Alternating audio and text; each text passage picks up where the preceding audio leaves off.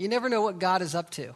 You never know what He's teaching you. Uh, I, I'm preaching this sermon from Matthew 17. You can be turning there, and it's reflections and lessons from the Transfiguration. And um, the big idea of Matthew 17 is sort of similar to what I just experienced. What, what is God doing? You know, what is He teaching me in my life day to day? What is He teaching you in your life day to day? In light of your own life and in light of the big picture of what he's doing in his grand plan that you get to participate in and I get to participate in. This is, um, this is a lesson that Jesus was teaching the disciples that he teaches us and wants us to learn. It's, it was a lesson for them to prepare them for the mission that they would undergo, and it's a lesson for us to prepare us for the mission that we have to undergo. Like, what does God have for us? And if you were to boil all of that lesson and all of that mission down to one word, it would be um, the word discernment. Um, Jesus wants to build in you the ability to see with spiritual eyes what in the world's going on in your life personally and in your life in view of the mission that he has for you. That's what he's doing. Discernment is a gift that every child of God is given it's the natural man doesn't understand the things of the Spirit of God, but the lights turn on and we are able to see um, his work in our own lives and the work of God in the world. The amazing thing that happens when you are discerning is you can not only discern the difference between truth and error. You go, okay, that's the true gospel, and this is kind of a false gospel, or this is trending in a way that's dangerous. That's discernment but it's also discerning God's personal touch in your life, his involvement in your life. That's when, that's when things get fun, is when you see God's hand working in the circumstance of your life. If you don't, if you're not in touch with that, you're missing out. You don't see evangelistic opportunities. You don't see the, the new divine appointment and conversation, one thing leading to another. But the trap of just focusing narrowly in terms of what God's doing in your own life and not widening the lens to what He's doing in the world is you can become introspective and self absorbed in that. Uh, Christianity takes a kind of goes off off the interstate on the off ramp and gets um, kind of in a quagmire where um, a lot of times people get stuck on themselves and they're like, oh, you know, every praise chorus is about me. Every, every prayer is about me. Every church, you know, sort of visit that I go on is about me, fixing me. And God definitely is working in our lives in a personal way. But what's important is to bring the balance of what He's doing in your life to a wider scale of your thinking where you go, what is, how does God want what He's doing in my life to affect the bigger mission, to participate in the grander scheme of kingdom involvement. Yes, we're to draw near to God and He will draw near to us, James 4 8 says. And this is very difficult work to do, to take your eyes off yourself and put them on Jesus. And that, that's foundation stone one. But right after that, you need to think, now, this, this mission and plan of God in my life is really not about me. It's about His glory and what is He doing in the world and how can I participate in it. God's nearness is amazing. He's not an inanimate object. He's not an idol. He is living and active in our day to day. But Christians are so hardwired to just stay focused on self because of the culture and the way the world instructs us uh, to have a mindset of meism that sometimes we miss God's greater work in the world, being involved in the greater whole or the redemption story. And I want to just advise you this doesn't mean that God loves you less. He loves you more because He gave you something to do. He loves you for you and He made you as your creator. He brought you to life. He's working in your life. But we're not supposed to just stay there thinking about ourselves. We're supposed to get out and, and see what God is doing. And I don't mean just joining a missions trip, I mean looking for what God is doing in his greater purposes through you. God loves you because he, he gives you meaning and he gives you goals that supersede yourself. Is this a theological fairy tale to live this way? Is this just pie in the sky? Well, think about how Jesus viewed his life. He was here, God the Father, intimately acquainted with all his ways. He's doing all night prayer in, in fellowship with the Lord, whole dependence upon God. John 17 shows us that. The Garden of Gethsemane shows that. Um, the power of the Holy Spirit's in his life, but he's at the same time doing everything according to God's timetable, everything according to God's will everything according to his mission to go sacrifice himself on the cross. Everything was timed out in terms of a greater redemptive story. And how much did the Father love Jesus? Amazingly. You can't have a father son relationship that's more pure and more devoted than that one. And he loves you and me like that as well. He's guiding us with intimate care and empowerment, but he's also allowing us to participate in his kingdom work. We follow Christ, we're going to follow his life pattern. We follow Christ, we're going to invite ourselves into conversations, debates, discussions, questions, defending the faith. All that's going to happen. We're going to experience persecution. If they, if they persecute the master, they're going to persecute the, the servant. And all of that is to be expected. And it was to be expected for Peter, James, and John who had just ascended probably 3,000 plus um, feet up a mountain, maybe Mount Tabor, and uh, sort of north of the Sea of Galilee. And Jesus went up there and peeled back as if it were his humanness to reveal his deity, to put his deity on the forefront and sublimate his, his uh, humanity on the back burner. Both were equally still there, but his glory was on display. The Shekinah glory that, that Peter, James, and John had read about, studied their whole lives from the Old Testament was on display on this mountaintop experience. The same shining glory that led the children of Israel through the wilderness was on display out of Christ's face, out of off of his clothes emanating. And then there was the pre pre resurrection um, appearances of Moses and Elijah, who are there reflecting how Jesus is the fulfillment of the law and the prophets. All of it meant um, that Jesus is the point of everything. All the sacrifices, all the sacrificial system, all the prophecies, it was all giving glory to Christ. And the glory was bouncing off of Moses and Elijah and back to Jesus. And so Peter, James, and John are depicted as waking up, according to Luke's account. They're waking up from praying and they see this laser light show that is a profound, um, indescribable revelation of God. It's heaven on earth. And Peter calls it good. Let's build three shelters. Just like the children of Israel, the Feast of Tabernacles will, will reflect the glory of God here on display with Moses, Elijah, and Jesus, and we'll call it good. And suddenly, Jesus, in an instant, shuts it down and shows himself as the point of all of it. Everything goes quiet, everything goes still, and Peter, James, and John are reeling and reflecting upon what has happened. God the Father has shown up with a voice from heaven This is my beloved Son, in whom I am well pleased. Listen to him. Don't listen to Peter. Peter wants to call it good. Heaven on earth. We don't need to do suffering. We don't, you don't need to go to the scribes. You don't need to go back to Jerusalem. You don't need to die. Let's just call it. It's here. The glory is here. And the Father is going, No, there's a greater redemption plan that you need to dial into. Don't listen to Peter. Listen, listen to my son. He's the point of it all. And so now that's lesson one from the Transfiguration that's being applied as the three with Jesus are descending the mountain. They're on a descent and they are talking. And we don't have recorded, at least in Matthew's account, a whole lot of detail about what they're talking about, but we have a good idea of the summary of what Jesus is saying to them. And lesson number two comes to the fore in our text in verse 9. But I'm going to read verses 9 to 13 to give us the sweep of the sermon. As they were coming down, verse 9, the mountain, Jesus commanded them, Tell no one the vision until the Son of Man is raised from the dead. And his disciples asked him, Then why did the scribes say that first Elijah must come?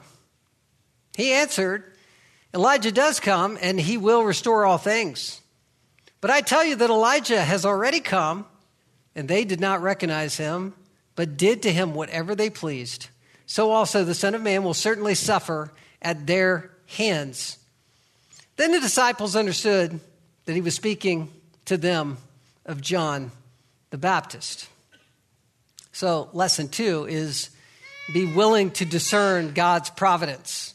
You've Got to have a willingness to listen to Jesus, and then you have to be willing to use your discernment gift.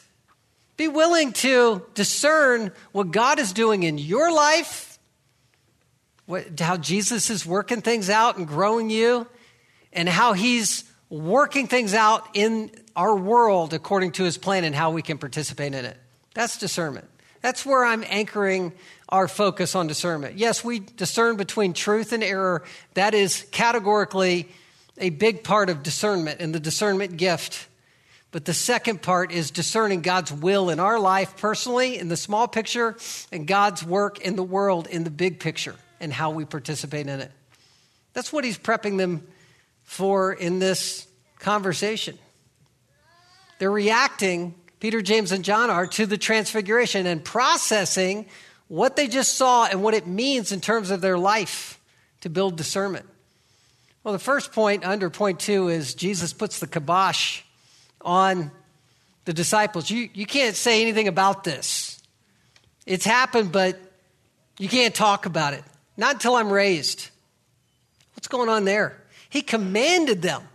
This is an open and shut discussion. This is, I'm telling you, don't say anything. Tell no one the vision until the Son of Man is raised from the dead. Can't talk about it. Think of the most exciting thing that's ever happened to you in your life. Perhaps getting married, having your first child. Someone was miraculously healed. You can't explain it. Um, just any great event. You get a new job, I don't know. Just some life event. You want to share that. We're designed to share joy with others so we can magnify the joy and enjoy it and appreciate it even more. And Jesus is saying, This incredible event. Peter has had a front row seat, James and John too, to every miracle event up to this point. And Peter is saying this is an apex event. It's as big as Jesus' birth, perhaps as big in one sense of the glory of God at the resurrection. We talked about all of that, tracing it in the timeline of the Bible. This is a major event of glory, and they would want to share about it. And they have a good motivation to do that. It's unparalleled in their mind. They want to magnify the Lord. They want to prove that Jesus is the point of the law and the prophets. They want to answer the scribes. They want to answer the Pharisees, the accusers that have come against Christ. No, we have seen with our own eyes that He is God, and we want to tell people about that. This rivals everything. Declaring this apex event seems to be expedient in terms of the plan.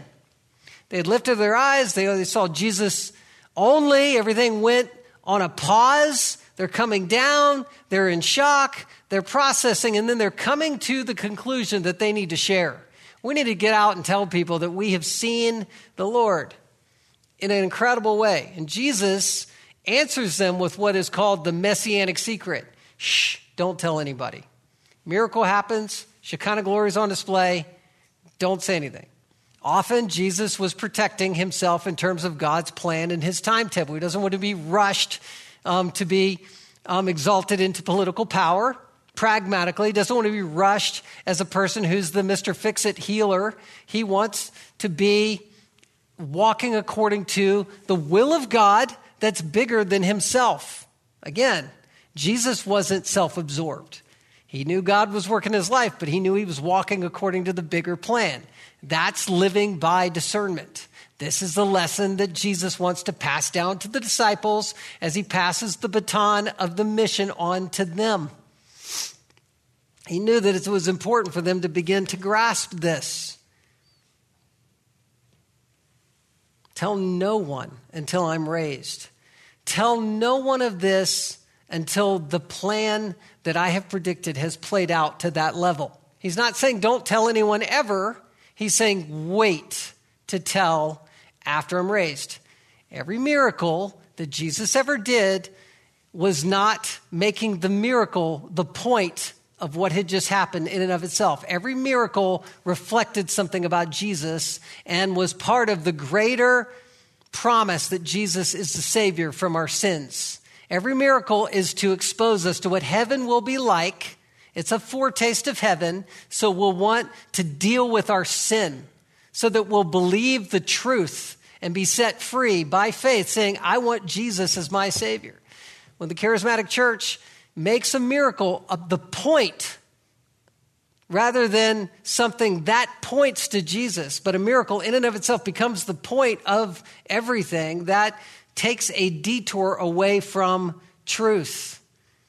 Miracles happen, miracles are amazing. Miracles can only be explained as something that God alone could do.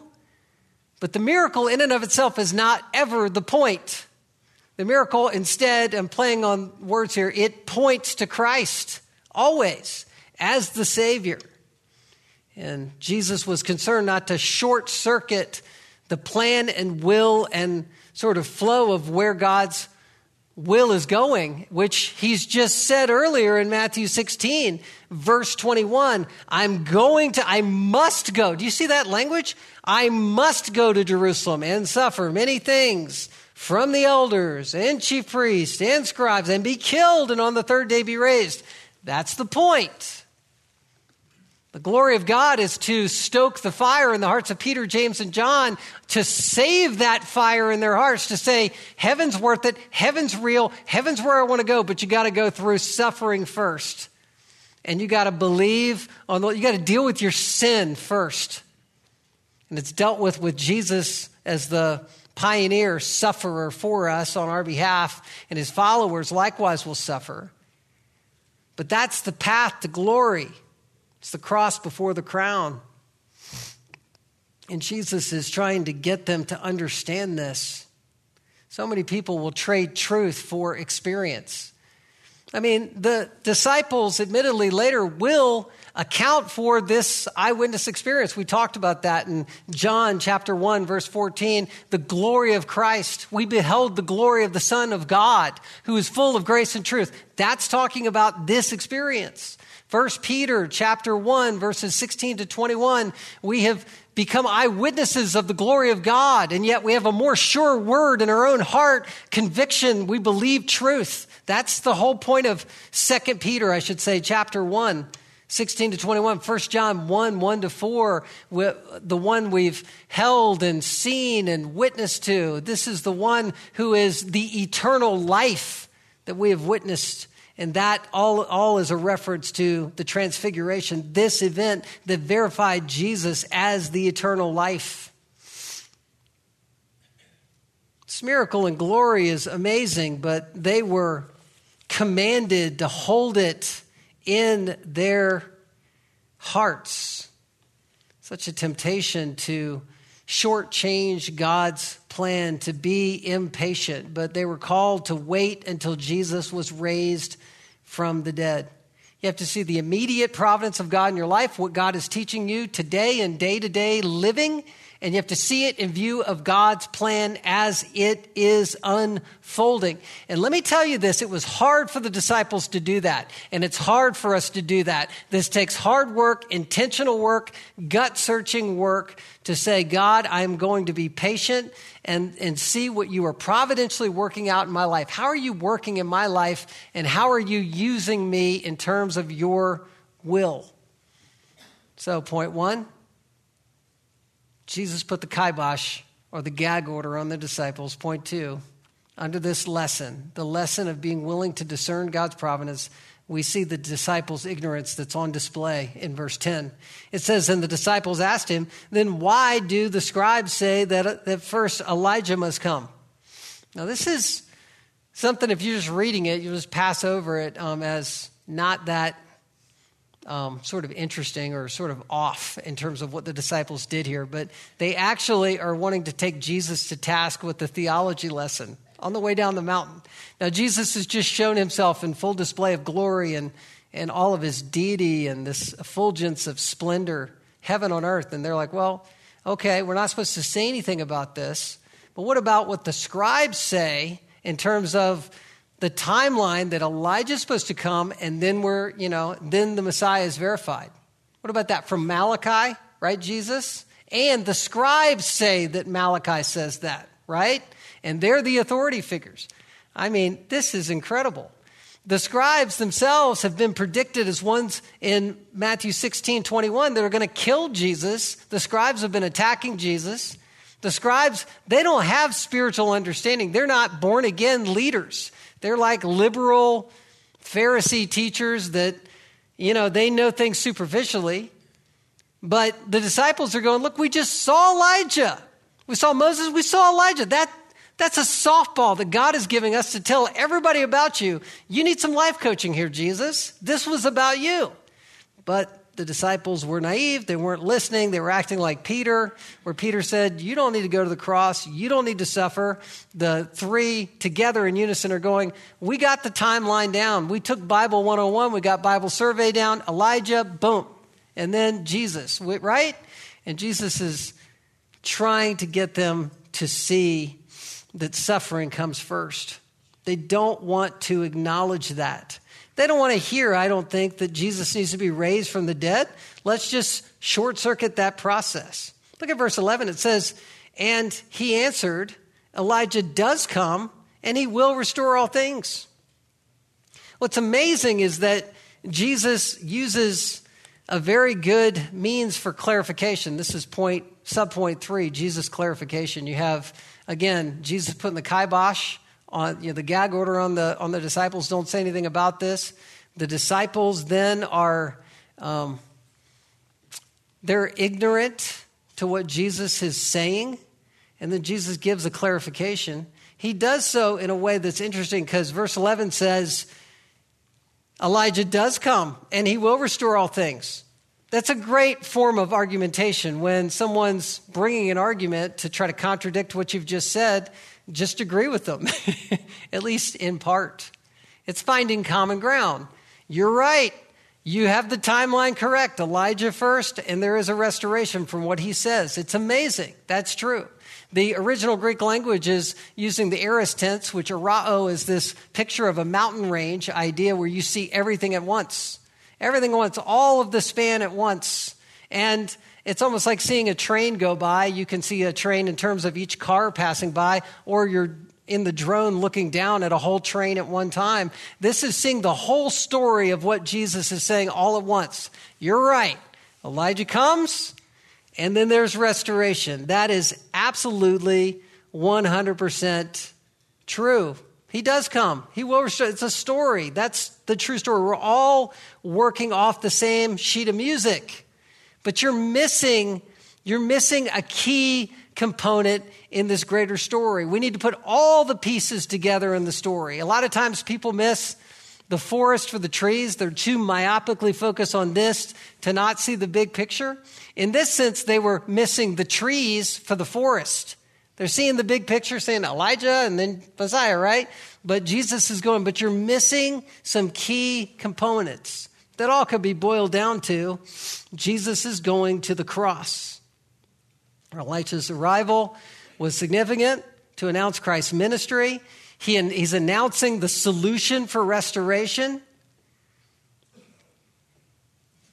And the transfiguration, though it was majestic, though, was never meant to cut short the full message of Elijah.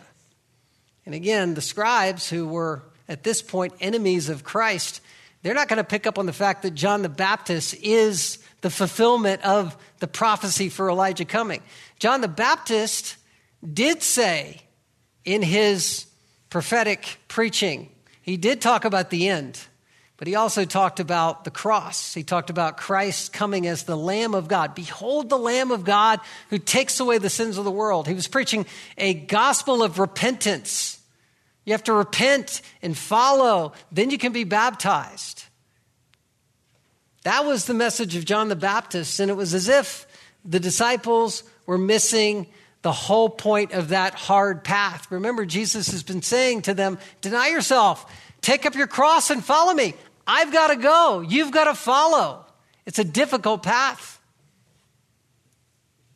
Look at verse 12. He says, But I tell you that Elijah has already come. And they did not recognize him, but did whatever they pleased. Jesus is saying, Yeah, I'm, I'm in agreement with you. Verse 11. We're all on the same page.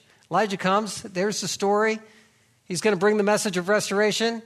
But newsflash Elijah has already come. Yeah, you saw the transfiguration, the transfigured Christ. You saw a um, pre resurrection version of Elijah. We verified that along with Moses. But in terms of the prophetic mission and announcement of Christ that already happened, don't miss that. Don't miss that. By the way, they didn't recognize him. Who's they? That's the scribes. The nearest antecedent to what Jesus is talking about is the scribes. They didn't get it, and they were representing a lot of people that didn't recognize John the Baptist as the fulfillment of Elijah, which vindicates that Christ is coming. They didn't get it. The word recognize is the word epignosis. It means to spiritually discern. They showed no discernment. They didn't see the issue of the heart Remember, the, the scribes and the Pharisees went to John the Baptist. The crowds amassed out to him. He was out in the desert. He's calling people to a baptism of repentance. They're leaving the religious center of Jerusalem, which is a symbol of leaving the false religion that was being um, propounded there. And they're going out to wilderness to a proselyte baptism to say, I want to truly be a convert, to be a follower of the coming Messiah. I'm following this baptism of John, this baptism of repentance. And so the scribes and Pharisees, they slither out because John the Baptist calls them a brood of what? Say it with me vipers, snakes. I was just in Florida. That's where they live in the Everglades. Super scary. I grew up with snakes and stuff, but I haven't been there in a long time.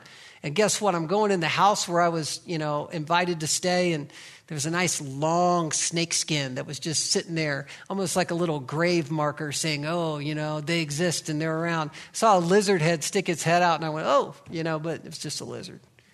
Kind of looking around, you know. Scary stuff. Snakes are scary, but venomous snakes are scary, scary. They're the ones that don't just scare you, they're the ones that make you sick or kill you. And John the Baptist was saying, You're a brood of vipers. You're a pack of snakes that kill people. You're lethal. That's what he meant. And they were trying to integrate themselves into this religious movement so they could slither in, sneak in, and act like they're just part of the crowd and then pop up and start to take people out with their scribal titles and authority. Pharisees and scribes say, we now we're taking over from the inside out. Now that we've been affirmed in leadership and we shouldn't be there, we're going to start to pick people off. And so why would they do that? Because they really didn't recognize John for who he was. And so they did to him whatever they pleased. What does that mean? Well, they attacked John's message, but John's message wasn't just contained to the desert. Remember, John's message went into the dungeon of Herod Antipas. You have the four tetrarchs, the four um, brothers who are um, kind of quad dividing the greater, um, you know, Transjordan area of Galilee and Jerusalem, and it was Herod the Great's sons. And you have Antipas, who's over by Galilee, who falls in love with uh, Herodias, who is his brother's uh, wife. And so he takes Herodias to himself. He's committing adultery. He's committing kind of a, a, a, a incest by by law. And I mean, it's just wrong. And John the Baptist is calling that out. And the odd, strange thing, as we've studied this both in Mark's account and other accounts in Matthew, is that Herod Antipas liked John the Baptist preaching.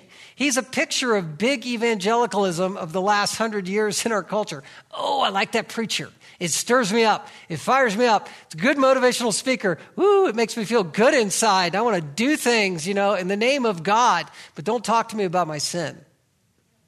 But you can't have it both ways. He wanted to have it both ways. I'll just put John in jail, but keep preaching. This is exciting. I'll keep you contained, keep a little buffer. But his wife, Herodias, couldn't handle it, and ultimately she had to not only incarcerate the Word of God, but try to kill the Word of God by taking off John's head. She successfully did that, but the message still, still rings through the disciples of John and through the Lord Jesus and the disciples of Jesus, trying to shut him up, trying to shut the word down. They couldn't do it, but that was what they were pleased to do.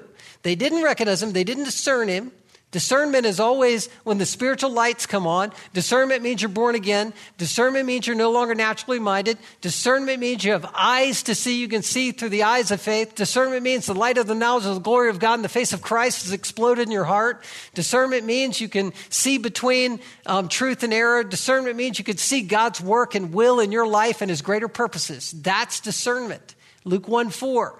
Uh, the Gospel writer Luke, Dr. Luke, wrote to his good Gentile friend Theophilus in Luke 1 4 that he wrote this, that you may have certainty. That's the Greek, same Greek word for understanding, epignosis. That you would have certainty concerning the things you've been taught. Romans 1 32. They didn't have, it's like though they know God's decree, they had a level of discernment that was superficial in God's decree um, that those who practice such things, meaning sin, even though they know the truth, they deserve to die. And not only do um, and not only do them, but give approval to those who practice them. And then 1 Corinthians 13, 12 speaks of how all believers have discernment. We see in a mirror dimly, we see the little flints and pictures of the glory of God in our lifetime, but then face to face now I, here's the word, know in part, that's epignosis, then I shall know fully. Once I'm in heaven, I'll have full knowledge of God and understanding, even as I have been fully known. He knows everything about us. This is the privilege of a believer. You have discernment, you do know truth. Verse 12, Christ says, Elijah has already come, and they did not recognize him. They didn't have epignosis.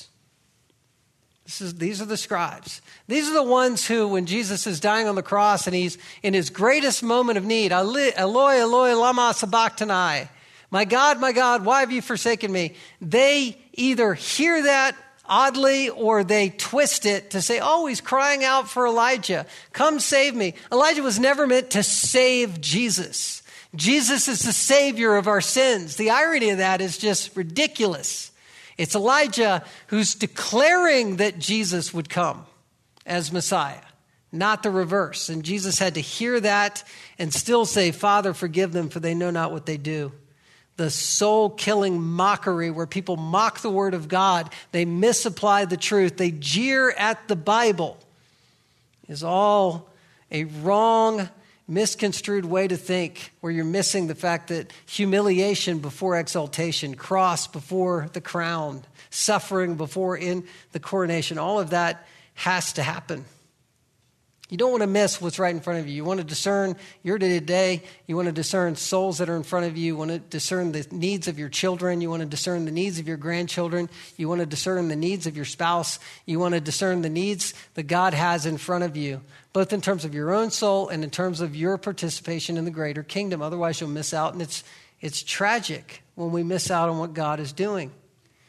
I told this joke the first hour, and I will just not belabor it, but it's the guy that's on the island, and um, you know, he's shipwrecked there, and the tide is coming in, and the water is encroaching, and he has to climb up the mountain to, you know, to escape the tide that's going to overtake him. And he prays for a miraculous rescue, and he feels and senses that God is going to rescue him. A plane lands on the gravel strip that's still exposed, but he said, You got to climb down the mountain to be saved. He was unwilling to do that. He said, God will save me. Then you have the boat that comes by and hollers with the loudspeaker, Just swim for safety. He says, No, it's a little too dangerous. God will save me. And then lastly, the helicopter's hovering with the ladder that's, and you just climb up the ladder and you'll be saved. And he's like, No, no, God will miraculously save me. The water's going up to his nose. He has one last gasp and he says, God, why didn't you save me? I sensed that you were going to do that.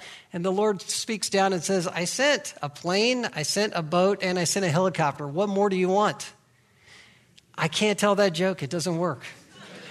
and it's all because you already heard it.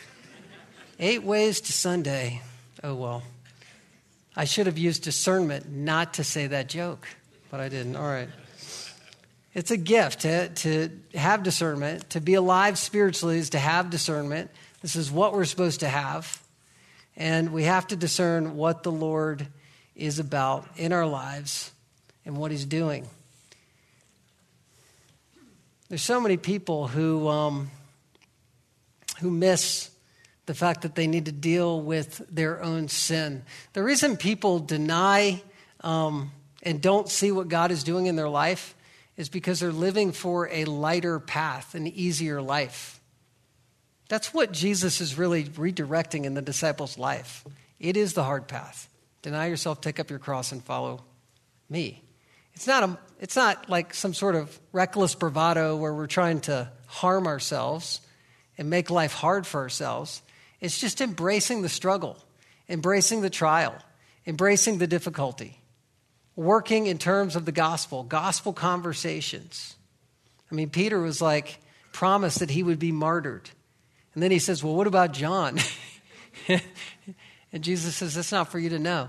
Just embrace the path that I've taken. Better to be lame, better to have an arm severed, better to lose um, your sight, better all these things than to be sent to hell and be whole, right? I mean, go the hard path. The hard path is sanctification, it's embracing suffering for sanctification often. And Jesus is making the point here that if John suffered and he was killed, then what do you think is going to happen to me? Verse 12. So also the Son of Man will certainly, certainly suffer at their hands. Suffering at their hands means under their hands, under pressure, under the pressure of the scribe. This is a fait accompli. It's going to happen. I'm going to have to suffer. So, did the disciples understand what's going to happen? Did they get the point? That's my last subpoint, subpoint D. It's the disciples' discernment.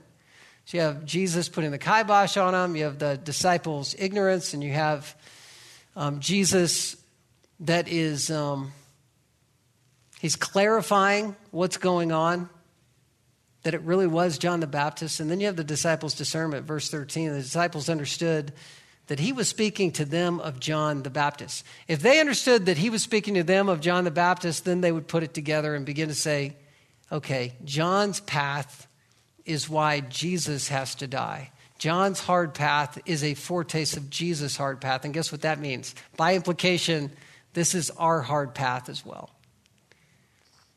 You say, why would I want that kind of path? Well, suffering is what turns the lights on in our life. People are very, very stubborn. I'm very, very stubborn and set in my ways, and it takes hard things for me to grow.